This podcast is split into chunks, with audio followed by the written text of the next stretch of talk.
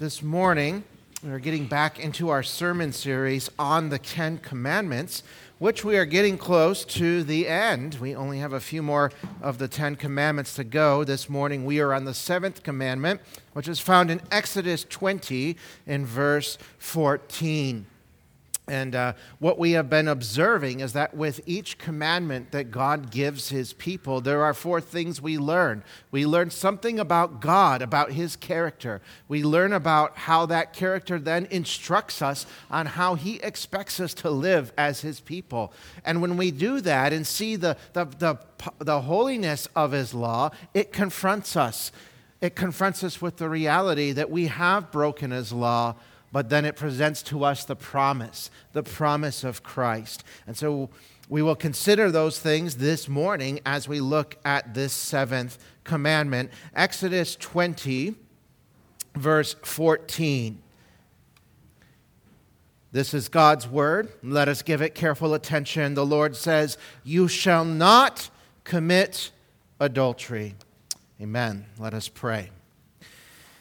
Father in heaven, we again thank you for your word. We're thankful for the law and what it teaches us. We're thankful for all of its truth, all of its weight, all of its power, that it brings conviction to our souls, but in doing so drives us to Christ our Lord, where we find peace and rest as He forgives us and makes us right before you as your people when we trust Him in faith alone. And so, Father, we ask now that your Spirit would work through the proclamation of your word. Where there is no faith in hearts, you would create that by your sovereign Spirit working within them. And where there is faith, Father, we pray that you would strengthen it, that you would encourage it, that you would grow it, that we might all know Christ more as we consider your word. We pray this in Jesus' name. Amen. Now, we live in a world that I think, generally speaking, likes things to be neat and tidy. I mean, if something is dirty, we wash it, usually. We clean it. If something's broken, we try to fix it. If something's worn, we replace it with something new if we can. And no, we are not all Martha Stewarts. I know we don't keep perfect looking homes with everything neat and in order. But even the most unorganized amongst us appreciate some sense of order and cleanliness. And we all have our limits of what is an acceptable amount of dirt and mess. And so, generally speaking, we like things to be clean and neat. But when you live in this world, the problem is that no matter how hard you try to keep things clean and fresh and new, they just don't last. The dirt always finds a way to come back. I mean, when I wash my car, my truck, it's I guarantee you it's going to rain as soon as I wash it. And so you wonder, why did I even clean it? And no matter how much you clean your windows, it seems that there's always some spot there that shows up. Things that you fix, often they will break again. And what is new eventually becomes old and worn. And when it comes to our lives, this is all true as well. I mean, we try to clean them up, we try to make them look good on the outside, but on the inside, where other people don't always see, there's still dirt there.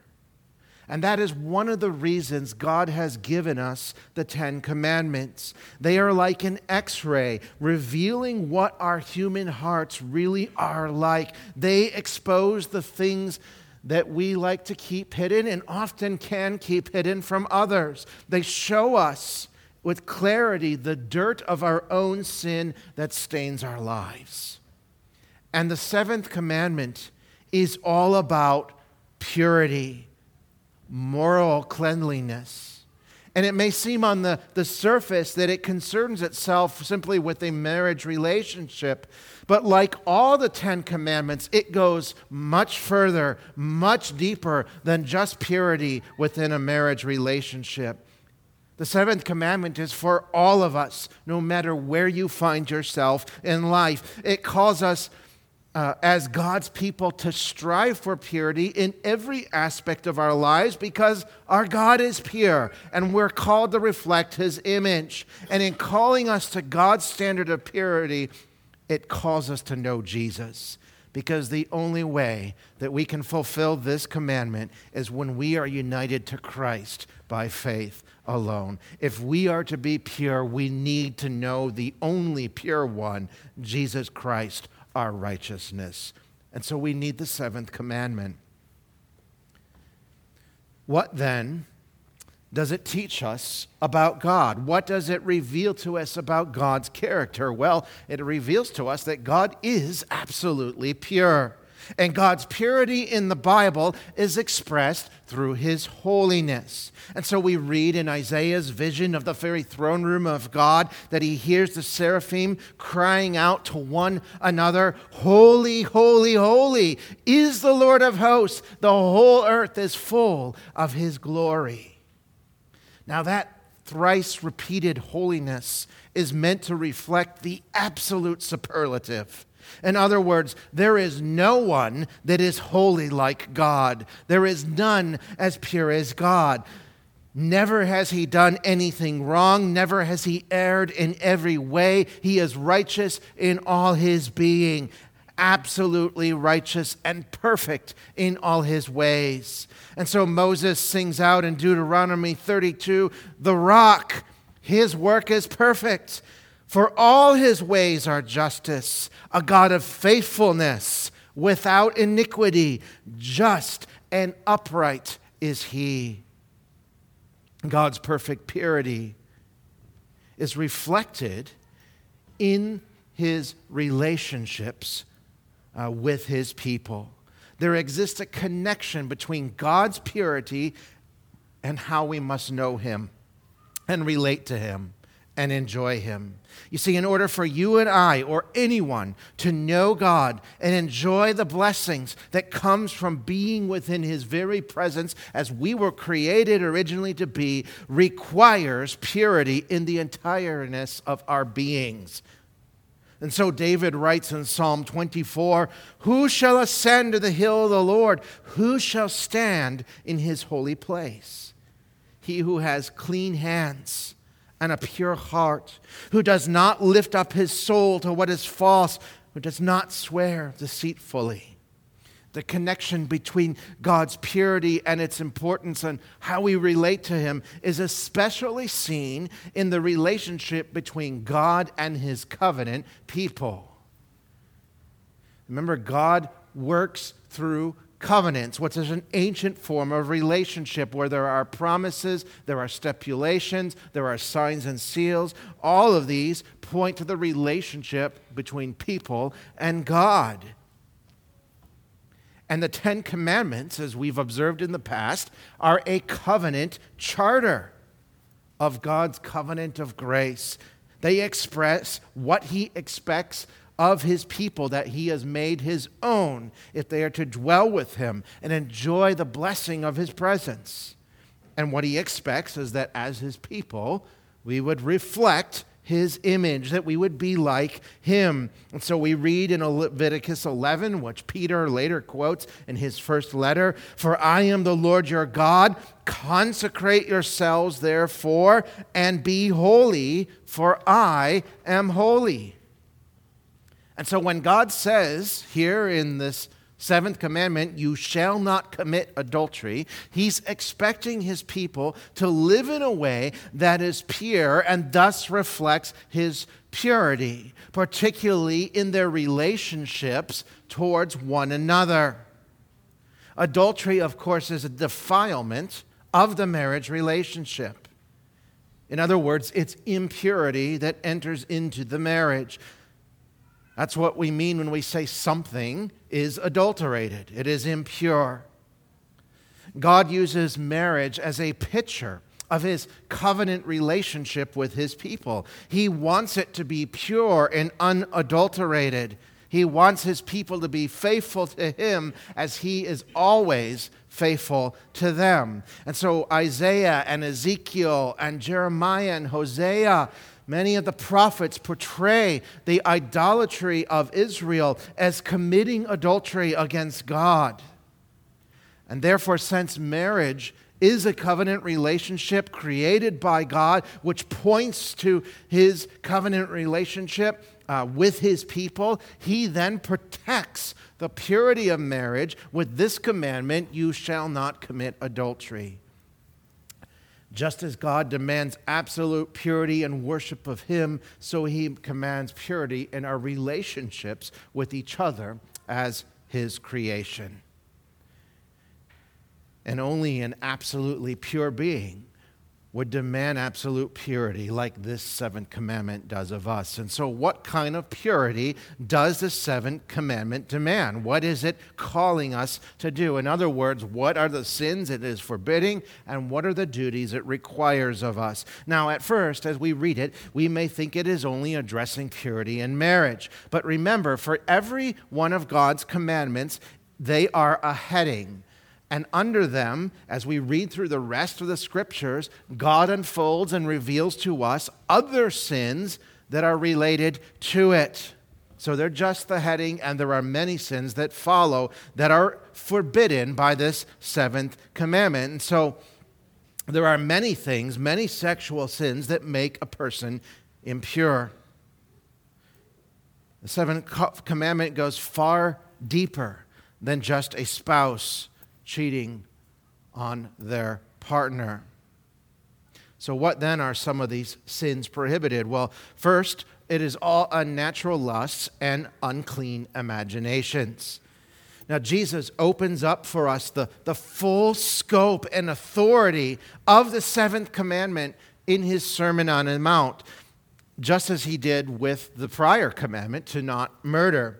So he says in Matthew 5 27, You have heard it was said, You shall not commit adultery. But I say to you that everyone who looks at a woman with lustful intent has already committed adultery with her in his heart. And what does Jesus mean by lustful intent? intent? Well, he doesn't mean that you notice someone and you say, hey, that's a handsome person or that person's beautiful. That's not what he's getting at. What he is getting at is looking on a person in a lingering way that covets and desires to know them in a way that God has reserved for those who are married. You see, adultery, Jesus is showing us here is just like murder, it is a matter of the heart. Jesus is saying that with your thoughts, your fantasies, your affections, what you read, what you watch, what you look at, all of those things can break the seventh commandment. They can be adultery. And so there is this broad scope then of sins, of sexual sins, that fall under the seventh commandment that all people are guilty of in some way before God. And so, no wonder then that Jesus says to his disciples that unless your righteousness exceeds the righteousness of the Pharisees, you will not enter the kingdom of heaven. I mean, the Pharisees were pretty morally, outwardly, morally clean guys. They thought they were pretty righteous. They didn't physically commit adultery. But Jesus is saying, no, your heart is already adulterous. It does those things that it ought not do, it thinks those things it ought not think. And he reveals then the full scope of the law and says, No, you Pharisees and others, you are unrighteous because adultery is a matter of the heart. And since adultery is a matter of the heart, that means that not only do all unnatural lusts and unclean imaginations break this commandment, but so do all unseemly communications. And so Paul writes to the Ephesian church, he says, Let no corrupting talk come out of your mouths, but only such as is good for building up, as fits the occasion, that it may give grace to those who hear. You know, flirting with someone who is not your spouse is not an innocent activity, no matter how it is portrayed in the world around us. And if you are married, words of affection and desire are to be towards those whom God has given you, your spouse. No matter if you think you're just doing it in fun or jest, it is still adultery. It still breaks the seventh commandment. And if you are single and you use words that ought to be only spoken between a husband and wife, that too would violate this commandment. There's a couple of or many other sins that fall under the seventh commandment's authority, but let us consider two more prohibiting lawful marriages and promoting unlawful marriages. Paul warns Timothy to be on guard against false teachers who uh, deceive others. And as they deceive them, one of the things they do is forbid marriage.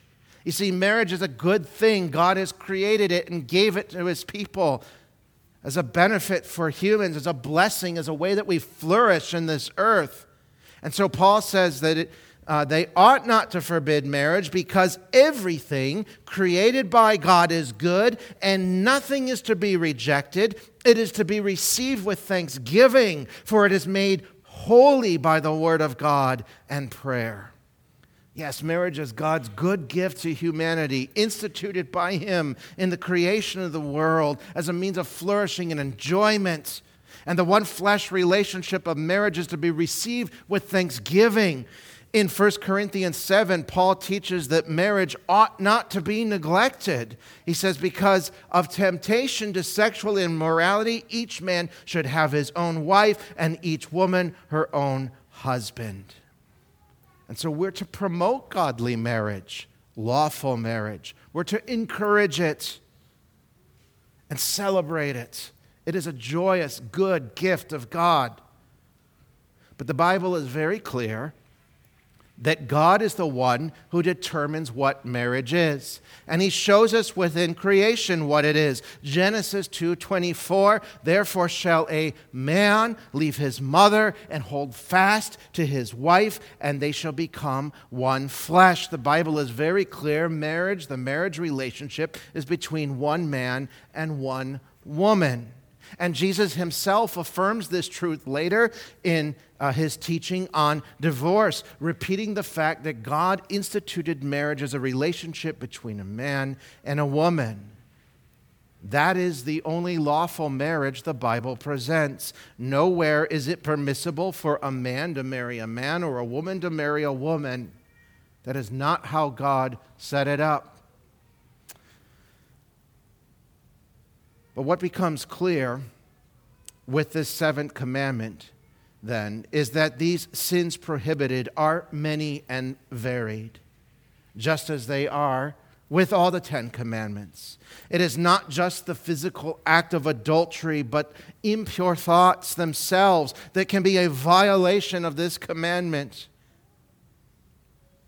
And also, it is sin when we neglect the duties that are, that are implied by this commandment. And so, what are they? What are those duties that the seventh commandment implies and requires of us as God's people? Well, obviously, chastity and body, mind, affections, words, and behavior, but also the preservation of that chastity in ourselves and others. It means that we will be watchful with our eyes, we'll be careful with our thoughts, we will not let them wander to look at, watch, lust over things that are not for us to see, that are impure. I remember being rather amazed that when the show, The Game of Thrones, was popular, that there were many Christians who justified watching it despite the nudity and sexuality of that program. And yet, the seventh commandment is very clear we must be careful with our eyes, what we see, what we think, because to violate it is sin, the sin of adultery. Another duty required then would be that of modesty, being careful how we dress, not to be unduly provocative towards others. Also, it would require then that we resist sexual temptations, that we not give in to them, but that we pursue righteousness, that we be like Joseph and flee when that temptation presents itself. Now, all these duties required and these sins prohibited, though, when we consider them, they add great weight to this seventh commandment. A weight that we realize presses in upon us with the reality that we all have, in some way, at some time in our lives, broken this commandment. Because who has not, in some way, some fashion, some manner, let the very motions of their hearts yearn for those things that God forbids? And we have been unfaithful, unrighteous, impure. Which brings us to what does the seventh commandment confront us with? What does it confront us with when we look upon it and let it be the mirror that it actually is and expose our human hearts? What we see is that apart from the grace of God, we are impure at our very core. None of us are capable of achieving the high holy purity required by the seventh commandment. Even if we keep the letter of the law like the Pharisees did, we have broken it in some way in spirit. Our imaginations are unclean. Our words have been unseemly. Our eyes have wandered to look on things and linger there, uh, which we ought not to look. Our thoughts have dwelled upon things that we should not think. Even those who have lived what most would consider a pure life outwardly cannot bear up to the weight of the demand of this law. Edmund Clowney, who was a longtime professor at Westminster Theological Seminary, he expresses the sorrowful reality of our guilt under the seventh commandment like this. He says, What husband has not looked on another woman and lusted? What wife has not thought, Why did God give me this husband? Would I have been happier with another? What spouse, male or female, has not dreamed of using his or her body to impress and manipulate? What single has not been tempted to idolize a longed for marriage partner rather than trusting God for the of his love. And if our fidelity in marriage and sexuality as humans is weak, what hope do we have at standing pure in our fidelity to our Savior? You see, if we can't be faithful with the things of this earth in our human relationships, how can we ever expect to be faithful to our God and King? Remember that the purity that God of God is tied to his relationship, his covenant relationship with his people. Because he is pure, we must be pure. He is faithful to us, but we are so unfaithful to him. There is not a stain of moral corruption upon God. How then can we stand before him? Who is capable of the absolute purity that this seventh commandment demands?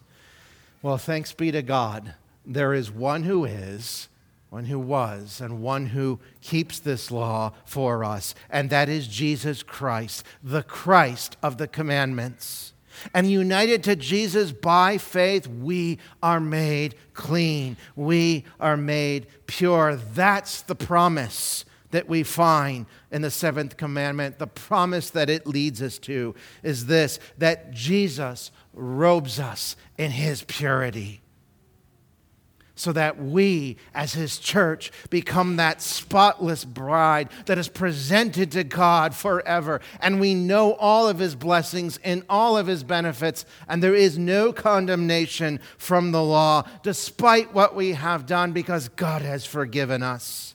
I mean, consider how Christ kept this commandment for you. Consider his purity, a purity that he maintained all throughout his earthly ministry for us, whom he makes his own by faith in him.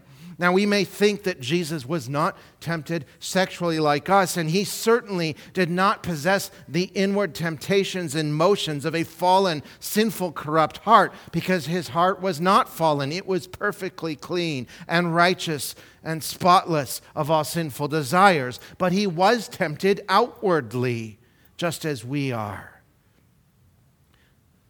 And no, Jesus never married but he was tempted to be unfaithful. He was tempted to be unfaithful to God the Father and his mission and purpose to redeem sinners. And think about Jesus' temptation.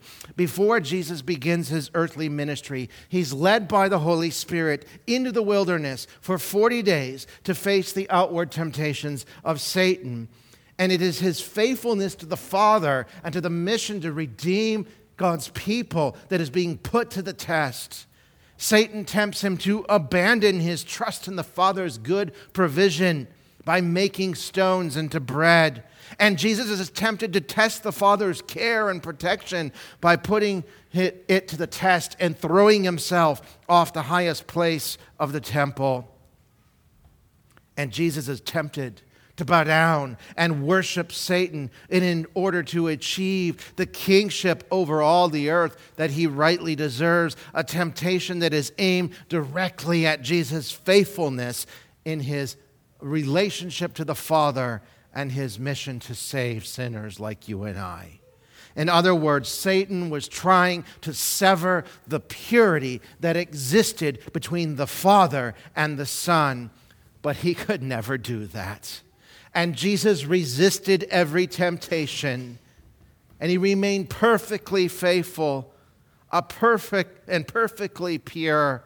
Where we have failed, Jesus has prevailed, and he did it for sinners like you and I. His holiness becomes our holiness when we turn to him in faith in, and repentance.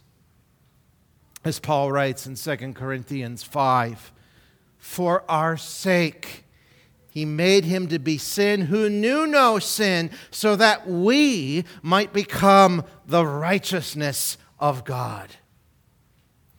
You know, before the entrance of the tabernacle and later the temple in Jerusalem, there stood a large basin of water, and the priests who were to enter into the tabernacle or the temple to go about the sacrifices and ceremonies of the temple worship were required to wash their hands and their feet before going in, before going in before the presence of God. And it was meant to signify that purity that is required to be in God's presence. Now, of course, water does not wash away sin, but it was meant to point to a better laver, a better basin of water, who is Jesus Christ.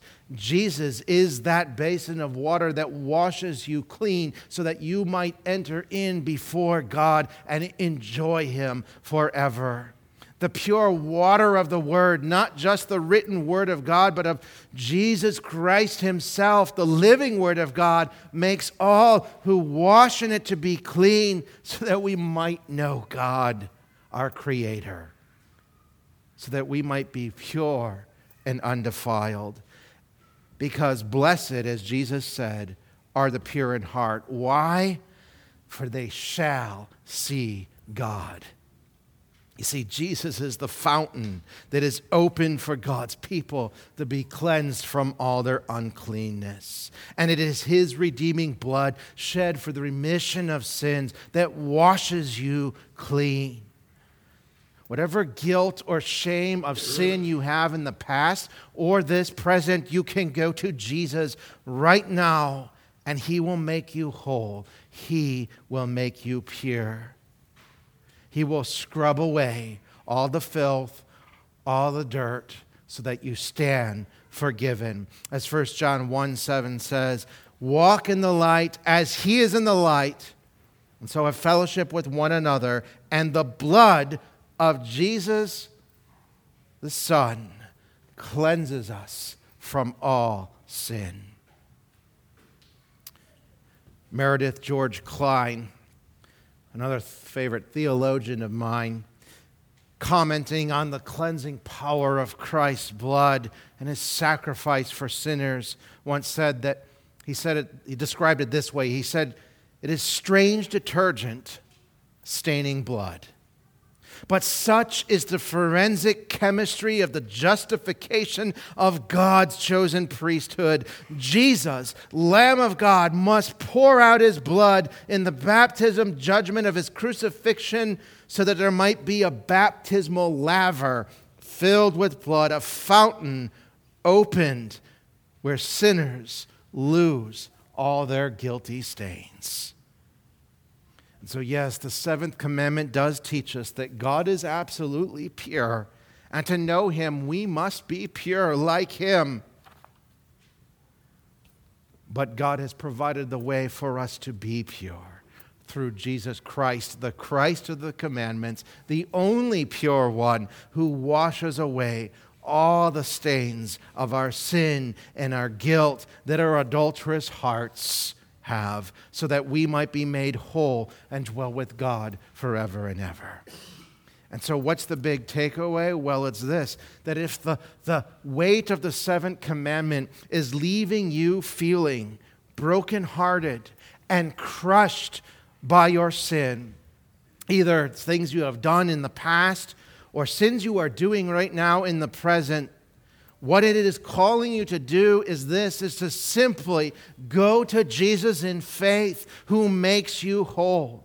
If you feel the stain of impurity, and that it would keep you from God, then look to Him who makes you pure. Look to the promise of God that is yours by faith alone, Jesus Christ, your righteousness. He will cleanse you of all of your unrighteousness, all of your guilt. Be like King David, who, after committing adultery with Bathsheba, cries out to the Lord in Psalm 51 Wash me thoroughly from my iniquity and cleanse me from my sin. And Psalm 130 Out of the depths I cry to you, O Lord. O Lord, hear my voice. Let your ears be attentive to the voice of my pleas for mercy. If you, O Lord, should mark my iniquities, O Lord, who could stand?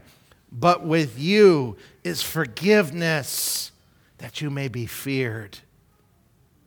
Yes, Jesus will and does make you pure. He removes the condemnation of the law and the sting of this seventh commandment so that you can enjoy God's blessed presence both now and forever. Romans 8 there is therefore now no condemnation for those who are in Jesus Christ. For the law of the Spirit of life has set you free in Christ Jesus from the law of sin and death. As God's people, we must be pure. So strive for that purity by striving in faith for Jesus Christ, because He is the only way to stand before God and enjoy His blessings forever. Let us pray. Father in heaven, we thank you for your word. We're thankful for its truth. Truth that it does sting, that pricks our consciences. We feel the weight of your law as it crushes upon us, and we see your perfect holiness.